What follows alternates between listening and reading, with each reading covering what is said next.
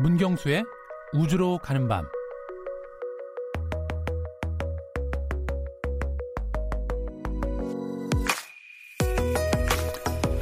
(1989년) 대한민국 어린이들의 가슴에 혜성처럼 다가온 한 편의 만화 영화가 있습니다. 2020년 우주의 원더키디. 아마 기억하시는 분들이 많이 계실 텐데요. 광선총을 쏘고 행성계를 넘나드는 초음속 우주선이 등장했던 그 공상과학 만화의 배경이 바로 2020년이었습니다. 당시로서는 먼 미래 같았던 2020년이 현실로 다가온 건데요. 그래서일까요? 2020년을 새해 맞는 기분이 더 남다를 것 같습니다. 2020년 원더키디 KBS와 세영 동화가 함께 제작해 방영했고요. 주제곡을 가수 소방차가 부르기도 했습니다. 2020년 아직 행성계를 넘나드는 우주선은 등장하지 않았지만 그래도 광선총과 초음속 비행, 인공지능 같은 기술은 현실이 된 세상에서 우리는 살아가고 있는데요. 만화의 상상력, 현실일까요? 미래일까요?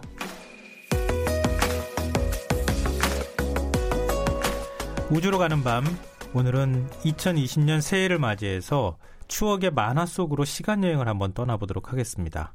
오늘도 문경수 과학탐험가 나오셨습니다. 안녕하세요. 네, 안녕하세요. 안녕하세요라고 하면 안 되죠? 그렇죠. 새해, 복 많이, 많이 받으십시오. 네, 새해 복 많이 받으십시오. 네. 예, 올 한해는 좋은 일만 많이 생겼으면 좋겠습니다. 네, 감사합니다. 네. 어, 근데 지금 이제 오늘 주제가 굉장히 흥미로워요. 네. 2020년 원더키디. 네. 그 지금 아, 아까 89년도 그때 그렇죠. 초등학생 제가 초등학교 6학년이었습니다. 그럼 절대 잊을 수 없는 만화 영화겠네요. 아, 잊을 수가 없죠. 네. 그러니까 제가 이렇게 얘기하면 참 이게 세대가 다 드러나서 네. 혹시 그때 뭐 마루차라치 나왔던 세대였기 때문에 이거 어떻게 하죠? 아, 근데 이 공상 뭐 만화 영화라고 이렇게 얘기할 수 있는데 네. 원더키디가 어떤 그 만화 영화인지는 네. 기억이 나요. 저도. 아, 그렇죠. 예, 기억은 나는데 네. 제가 어, 만화 영화를 조금 졸업할 만한 나이에 아. 나왔던 거라서 네. 아마 근데 이건 좀 세대별로 느끼시는 감흥이 좀 다 다를 것 그렇죠. 같아요. 네. 그러니까 지금 탐험가님은 2020년 우주 원더키디 이거 첫 해부터 다 챙겨 보신 거예요? 그러면? 제가 아직도 그날이 생생하게 기억이 나는데요. 어, 제가 이제 국민학, 아, 국민학교라네요. 네, 네, 초등학교 6학년 때 가을쯤이었던 걸로 기억이 나는데, 네. 어, 사실 저희가 이제 그 당시에 시골에 살아서 네. 저희 동네에 칼라 텔레비전 있는 집들이 몇 집 없었습니다. 음. 네, 그래서 어, 저희 동네에서 가장 큰 텔레비전을 가진 집에 아이들이 다 모여서 네. 어, 이첫 해를 같이 봤던 그 기억이 아직도 생생합니다. 전 흑백 텔레비전 보다가요. 네. 카라 텔레비전 봤는데 네, 우리 축구 국가대표팀 경기를 하는 거예요. 네. 잔디색이 초록색이라는 걸 처음 알았어요. 네. 이게 참 세대가 이렇게 달라요. 네. 보면서. 그러니까 지금 공상과학 만화 같은 경우에 우리는 이제 뭐 마징가, 네, 어 그리고 짱가, 네, 어 그리고 마루차라치 뭐 이렇게 나오던 그런 것을 생각해요. 그때도 사실은 뭐 마징가 제- 같은 경우에도 네. 공상과학이라고 또 볼 수는 있겠는데 네. 우주가 배경이었나? 우주는 아니었죠. 그렇죠. 사실 우주를 배경으로 한 그 만화 영화는 많지 않았던 것 같습니다. 예, 저희 때만 하더라도 뭐 태권브이 정도, 네, 음. 그 정도로 이제 저희가 그 만화 영화를 보고서 이제 자랐는데, 어, 당시로서는 그 우주에 대한 영화이면서도 네. 이또 그 만화의 디테일이 컴퓨터, 어, 컴퓨터 그래픽은 아니지만, 네. 네, 그 세밀한 부분이 너무나 정교해서, 어, 그, 바- 이 방송이 나오기 전부터, 어, KBS에서 정말 많은 광고를 했습니다. 음. 어, 2020년 우주의 원더키가 나온다고. 야심작이었었군요. 네, 그래서 저희가 그 광고로 광고를 보면서 어, 이날을 손꼽아 기다렸는데 어, 첫 회를 봤을 때 그 충격은 잊을 수가 없죠. 음, 그럼 원더키디가 어떤 만화 영화였는지도 소개 좀 해주세요. 네, 그 시나리오가 되게 재밌는데요. 네. 어, 그 당시가 이제 89년도긴 하지만, 어, 그 당시 시기가 2020년이었습니다. 그래서, 음. 어, 그 당시에도 이 지구에서 뭐 인구가 증가하고 뭐 자원이 고갈되고 환경 문제 때문에, 네. 어, 지구가 이제 위에 몰리게 된 거죠. 음. 자, 그래서 이제 그 새로운 지구를, 어, 대체할 행성을 탐사하기 위해서, 네. 어, 독수료라는 우주선을 우주로 파견을 하게 됩니다. 독수료. 독수료 영재가 생각나는데요. 네. 근데 그 독수료가 뜻밖에도 어, 우주 항로에서 실종을 당하게 됩니다. 음. 네, 근데 그, 시- 그 독수료의 선장님의 아들이 있었는데 어, 이 아들이 어, 그 당시에 그 예배당에서 기도를 드리다가 네. 어, 박사님으로부터 아버지가 실종을 당했다라는 음. 비보를 접하게 됩니다. 자, 그래서 이제 지구에서는 이 독수리오의 그 어, 승무원들을 구하기 위해서 어, 새로운 이제 수색대를 조직을 하게 되는데요. 네. 어, 그 발사를 하고 이제 우주 공간으로 날아갔는데 갑자기 우주선 안에서 경보음이 울린 겁니다. 네. 네, 침입자가 발생을 했다는 거죠. 음. 자, 근데 그게 바로 어, 이 독수리호 선장의 아들이었던 아이켄이었습니다. 네. 네. 아빠를 구하러 가고 싶은데 아. 나이가 어리다고 해서 안 껴주니까 음. 어떻게라도 아빠를 보고 싶은 마음에 이 우주선에 합류를 하게 됐고요. 어, 결국 이 수색대에 일원으로 참여를 하게 됩니다.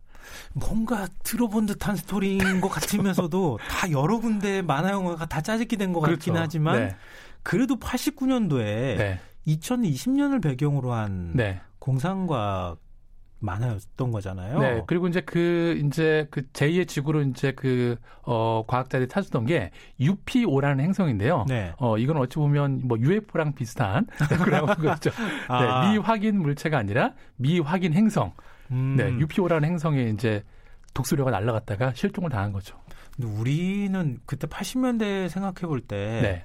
2020년 정도면 진짜 우주를 우리가 자유롭게 어, 우주 비행을 할 수 있을 거라고 생각했던 것 같아요. 네, 뭐 그런 것들도 정말 저희가 생각을 했었고 네. 또 무엇보다도 어, 2020년 정도 되면은 뭐 화성이나 다른 행성에 가지 않겠냐라고 이제 저희도 이제 뭐 상상을 했었는데 네. 실제로 지금 2020년대 뭐 지금 시점으로 보면 아마 그 인류가 우주 우주 탐사가 시작된 이래 가장 많이 행성 탐사가 시작되는 시기가 또 지금이 아닌가라는 음. 생각이 들어서 어찌 보면 이 만화가 좀 선견지명이 있지 않았나.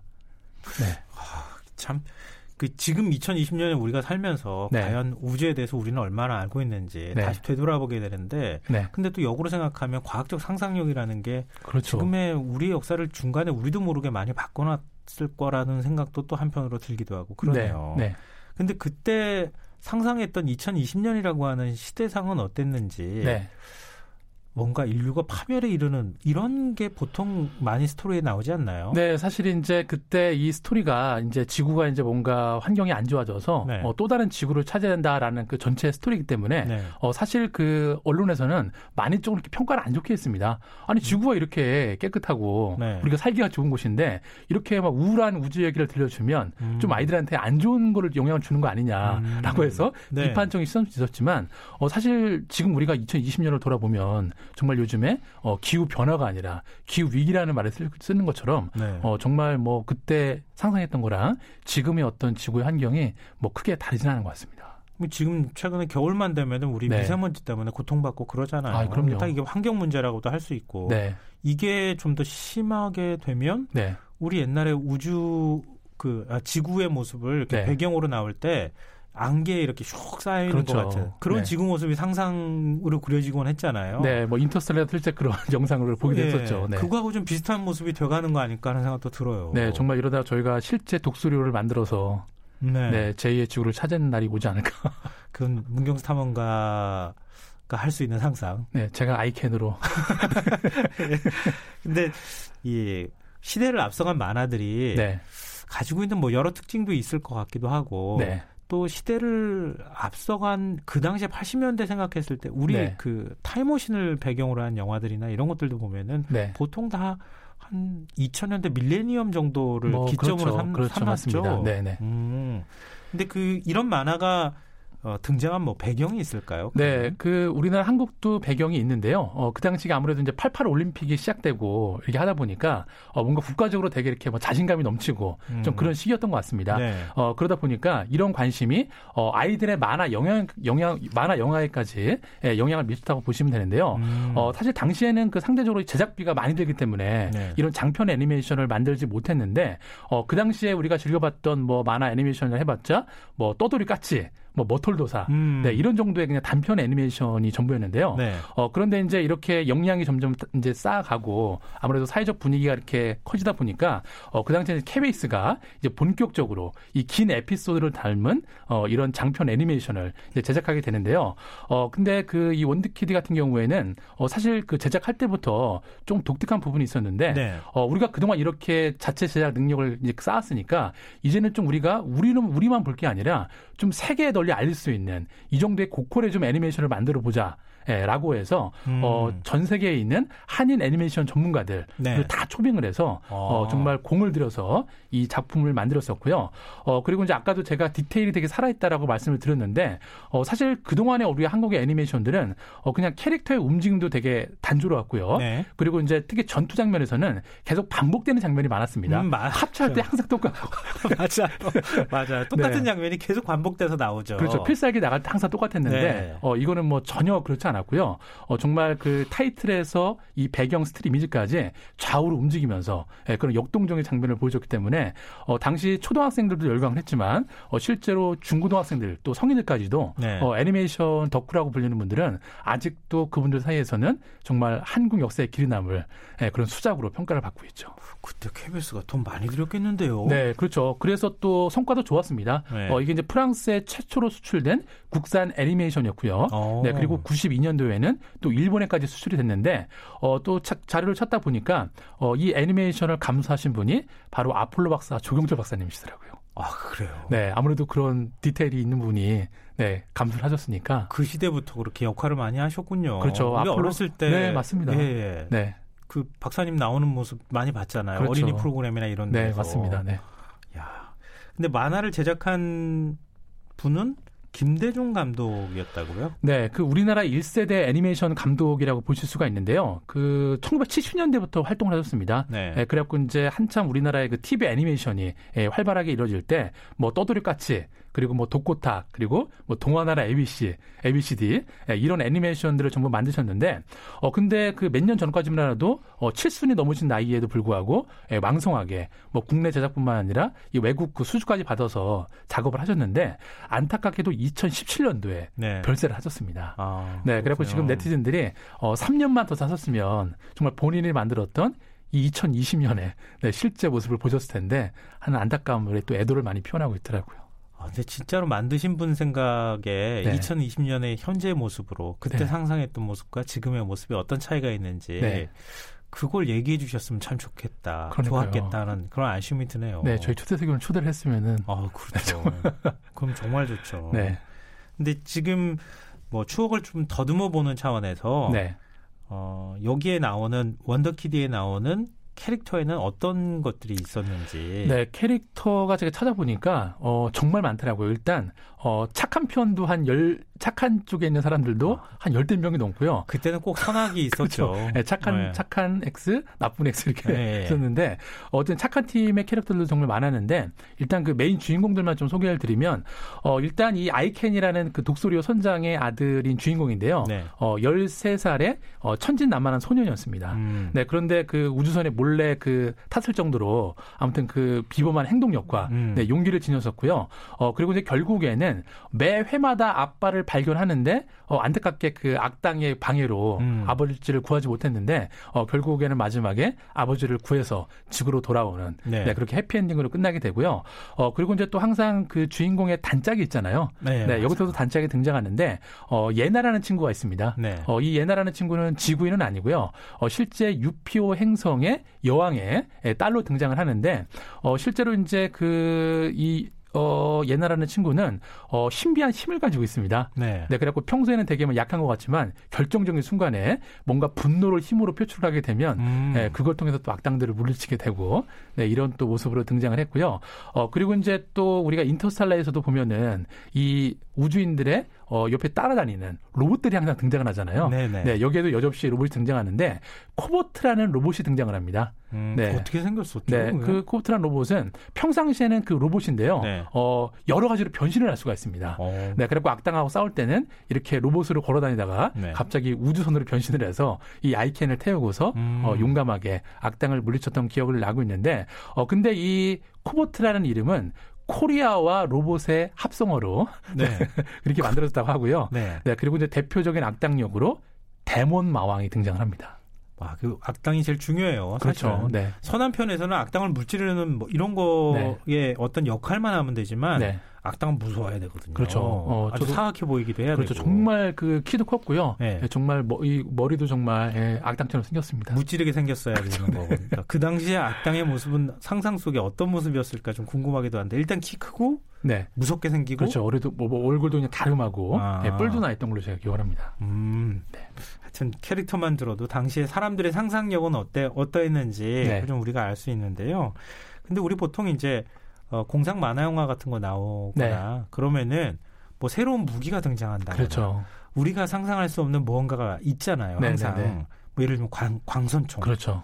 그리고 뭐 우주선 비행할 때 좀 아주 독특한 모양의 비행선 그렇죠. 그런 것도 있고. 네. 근데 여기에도 비슷한 그런 것들이 많이 나옵니까? 네, 그 당시에도 이제 저희가 볼 때도 되게 신기했던 걸로 기억이 나는데 뭐 광선총이 나오고 네. 예, 또는 뭐 다른 행성계를 넘나드는 막 초음속 비행이 나오고 또 인공지능 그 기능을 탑재한 그런 사이보그 로봇이 나오고 뭐 그런 모습들이 기억이 나는데요. 네. 어, 실제로 이제 그 이 2020년 우주의 원더키드를 봐도 어, 이제 어, 아까도 설명을 드렸지만 코보트라는 로봇이 나오잖아요. 네. 어, 평소에는 로봇이다가 어, 변신하면 이제 비행기가 되는 예, 그런 로봇이 등장을 하는데 어, 사실 요즘의 기술로 그 비교해 보면 일명 그 플라잉카라고 부를 수가 있거든요. 하늘을 나르는 자동차인 거죠. 음. 네, 실제로 이제 이런 기술을 좀 요즘에 빗대어서 비교를 해서 설명을 드리면은 어 일단 뭐 많은 분들이 뉴스에서 보셨겠지만 어 요즘에는 어 헬기나 드론 형태의 그런 플라잉 카들이 많이 등장을 하고 있습니다. 네. 어 실제로 이제 드론처럼 이렇게 수직으로 이착륙할 수 있는 방법을 통해서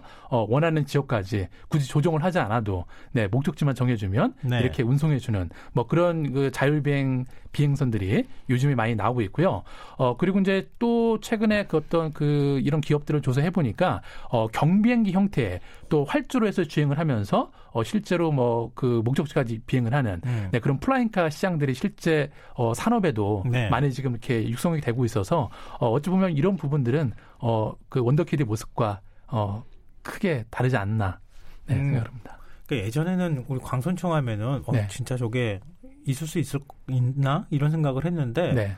최근에 미군이나 이런 데서 네. 레이저포 네. 만들었다고 하잖아요. 네, 그렇죠. 그리고 드론 떨어뜨리는 레이저 뭐 무기 같은 것들도 막 생산되고 그렇죠. 있다고 드론에 하잖아요. 뭐 무기를 실어서 네. 네. 떨어뜨린다든지 뭐 총을 달아서 뭐 사격을 한다든지 그리고 드론을 네. 또 떨어뜨리는 것도 그런 네, 맞습니다. 신무기로 좀 떨어뜨린다고 얘기를 하는 거 보니까 네. 광선총이나 이런 것들 상상력은 이미 현실화된 거나 다름이 없다는 생각도 들어요. 네, 실제로 저희가 또 그, 그런 생각도 많이 해봤잖아요. 그 스타워즈에 나오는 광선검. 어, 광선. 네, 저런 게 진짜 가능한가? 아, 그건 사실 제가 대학 때도요. 네, 광선검 그거 다 거짓말이야. 그렇죠. 어떻게 레이저가 딱 네. 요만큼 검만큼만 나올 수가 네, 있어. 네. 레이저의 직진성 때문에 그건 네. 불가능해. 딱 그렇죠. 그렇게 얘기했거든요. 네, 아직까지 광선검은 못 만드는 것 같은데. 네, 굳이 거- 그러면 검을 만들 게 아니라 네. 그냥 쫙 뻗으면 레이저가 나가게 하면. 그렇죠. 레이저가 그냥 쫙 나가는 그 네. 총이잖아요. 그렇죠. 그게 약간 이제 레이저포 같은 네, 그런 맞습니다. 거. 네.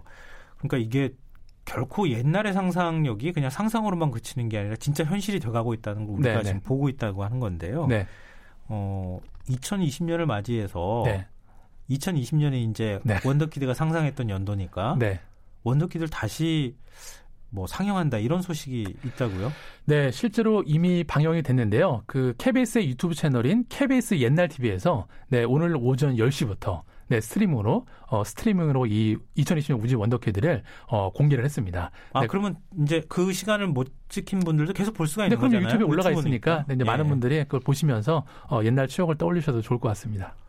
아, 역시 KBS는 요즘에 약간 레트로 붐이 일고 있고 그렇잖아요. 네, 네, 네. 그러니까 이거 아마 공개하면 많은 분들이 들어가서 보시지 않을까 싶어요. 그렇죠. 최근에 또 그 양준일 씨가 막 갑자기 인기가 급상승한 것처럼 아, 예, 예, 네. 예. 원더키드도 한번 복고풍을 타지 않을까. 그러니까 이게 KBS나 기존의 지상파 방송사들이 가지고 있는 컨텐츠가 어마어마해요. 아, 그럼요. 네. 네, 그걸 잘 활용하면 정말 좋겠다는 생각이 네. 듭니다. 아, 그리고 2020년 이제 새해를 맞이했는데 네. 청취자 여러분께 네. 앞서 이제 새해 복 많이 받으시라는 네. 인사는 했지만 네. 어, 우주적 덕담 같은 거 한 말씀 해주신다면 네, 우주적 덕담이라고 말씀을 하시니까 어 사실은 이제 우리가 뭐 여러 가지 사회 안팎으로 어려운 부분들이 많이 있는데요. 네, 그래서 이제 뭐 시리에 빠지는 분들도 많다고 생각이 드는데 어 아무튼 지금 우리가 살고 있는 이 지구 그리고 요 대한민국이라는 공간에서 뭐 많은 일들이 벌어나고 있지만 네. 네, 우리는 정말 이 광활한 우주 공간에 창백한 푸른 한 점에 그래서 살고 있으면서 어 이런 지금 어, 살아가고 있는 거니까 음. 우리가 좀 더 우주적인 마음을 가지고서 좀 더 여유 있고 또 올 한해는 조금 더 그 별을 바라볼 수 있는 그런 여유를 가지셨으면 좋겠습니다. 아, 좋은 말씀이십니다. 자, 그러면 오늘은 어떤 곡을 선곡해, 선곡해 주셨습니까? 네, 오늘 뭐 선곡의 여지가 없을 것 같습니다. 네, 소방차가 부른 2020년 우주의 원더키드 주제곡인 우주의 원더키드를 선곡했습니다. 지금 추억을 소환하시는 분들이 굉장히 많겠습니다. 네. 2020년 한 해도 경이로운 우주의 아름다움을 청취자 여러분께 전해드리도록 노력하겠습니다. 지금까지 우주로 가는 밤 문경수 과학탐험가와 함께했습니다. 고맙습니다. 네, 감사합니다. 네, 오늘 모바일 상품권 당첨자는 홈페이지 공지사항에서 확인하실 수 있습니다. 끝곡으로 소방차가 부른 우주의 원더키디 들으시고요. 전 내일 다시 찾아뵙겠습니다. 지금까지 시사평론가 김성원이었습니다. 고맙습니다.